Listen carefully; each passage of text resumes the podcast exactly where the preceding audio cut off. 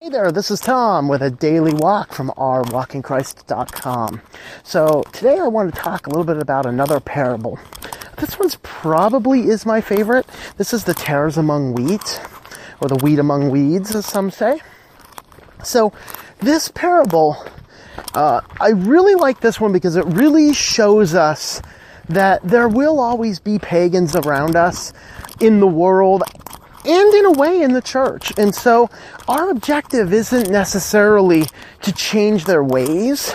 Our objective isn't to get out there and to, to try and convert everybody. And it's not to get out there and, and uproot the paganism from among us. Now, when it is applied to the church, yeah, we actually do have that command to purify the church of unrighteousness.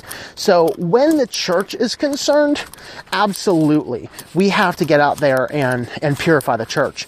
Unfortunately, uh, in America today, too many churches are too politically correct to do that, and so they tolerate sin in, the, in its midst without an issue. And that's really is tragedy.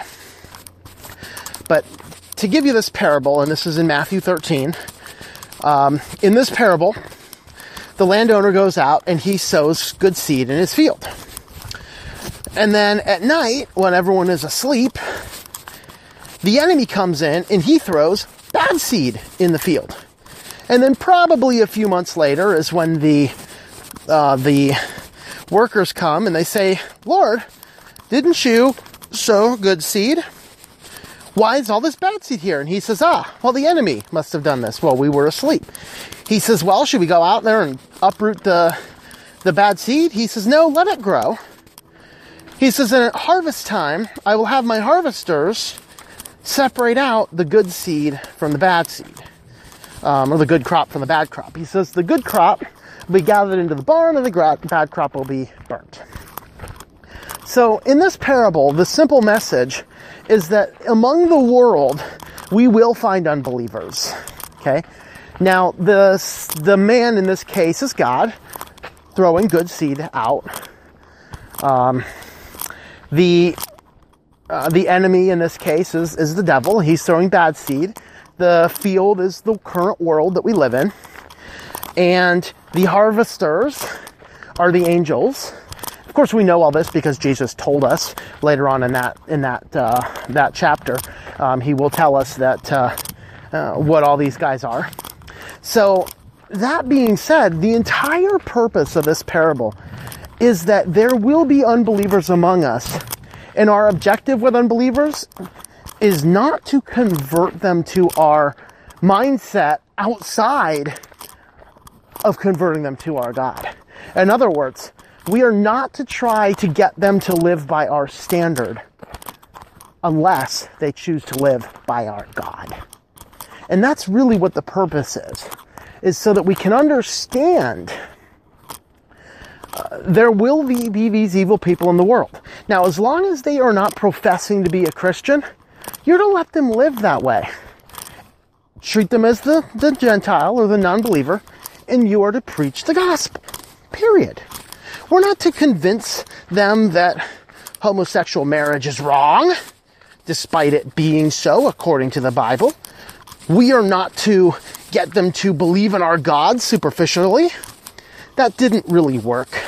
In fact, as uh, John MacArthur said, commenting on this parable, he says, any time that we as a people have attempted to purify Uh, or purge the church of evil, it ended up in things like the Crusades and the Inquisitions and the martyrdoms. So we don't need to be concerned with that. I think Jesus knew that's what was coming down the pipeline when he gave this parable, which is about there will always be pagans among us. Our objective is to preach to them the gospel and to show them why we as Christians have a better way than they do. It's not to get the pagans to live like Christians. It is about getting. Uh, it is about getting the pagans to either be gathered up in the end times, or to accept the gospel. So yeah, there's errors in the world. There's problems in the world. There's challenges in the world. But you know what? God's going to sort out the mess in the end. It's not up to us to sort out the mess. That's really the purpose of this parable. It's not up to us to sort out the mess. It is up to God to sort out the mess. We are to go out and preach the gospel, share the good news of Christ, be ready to give a defense for the hope that is within us, and then we need to be not so concerned that pagans are living like pagans in the world around us. Now, if they're in the church, we're supposed to get them out of the church. Absolutely. But if they're not professing to be Christians, if they're not in the church, pagans will be pagans. We don't need to worry about all that stuff. We just need to let the world go on the way the world's going to go on. We need to preach the gospel. Positively influence where we can positively influence, but let's not push it too far. The world is a mess, but God knows, and He's going to sort it out in the end. This has been Tom with A Daily Walk, our walk in christ dot com. Thank you for tuning in. Our Walk in Christ podcast is a listener-supported presentation. For more information about how you can help, check out ourwalkinchrist.com forward slash support or our Patreon page at patreon.com forward slash Tom M. That's T O M M. Digital and paperback books are available on several online bookstores or at our website. Once again, the website is our walk in christ dot com.